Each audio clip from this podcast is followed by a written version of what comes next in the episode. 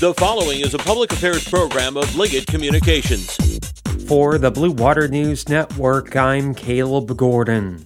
The St. Clair County Health Department encouraging the public to get their annual flu shot in addition to their COVID 19 vaccine. Dr. Annette Mercatante says last year, with many wearing masks and practicing social distancing, flu cases were very low. However, she expects that not to be the case this flu season. The risk of having um, a flu season on top of our COVID transmission is is pretty good, um, pretty substantial. And of course, that's concerning because you know every extra bit adds an extra burden to our healthcare system.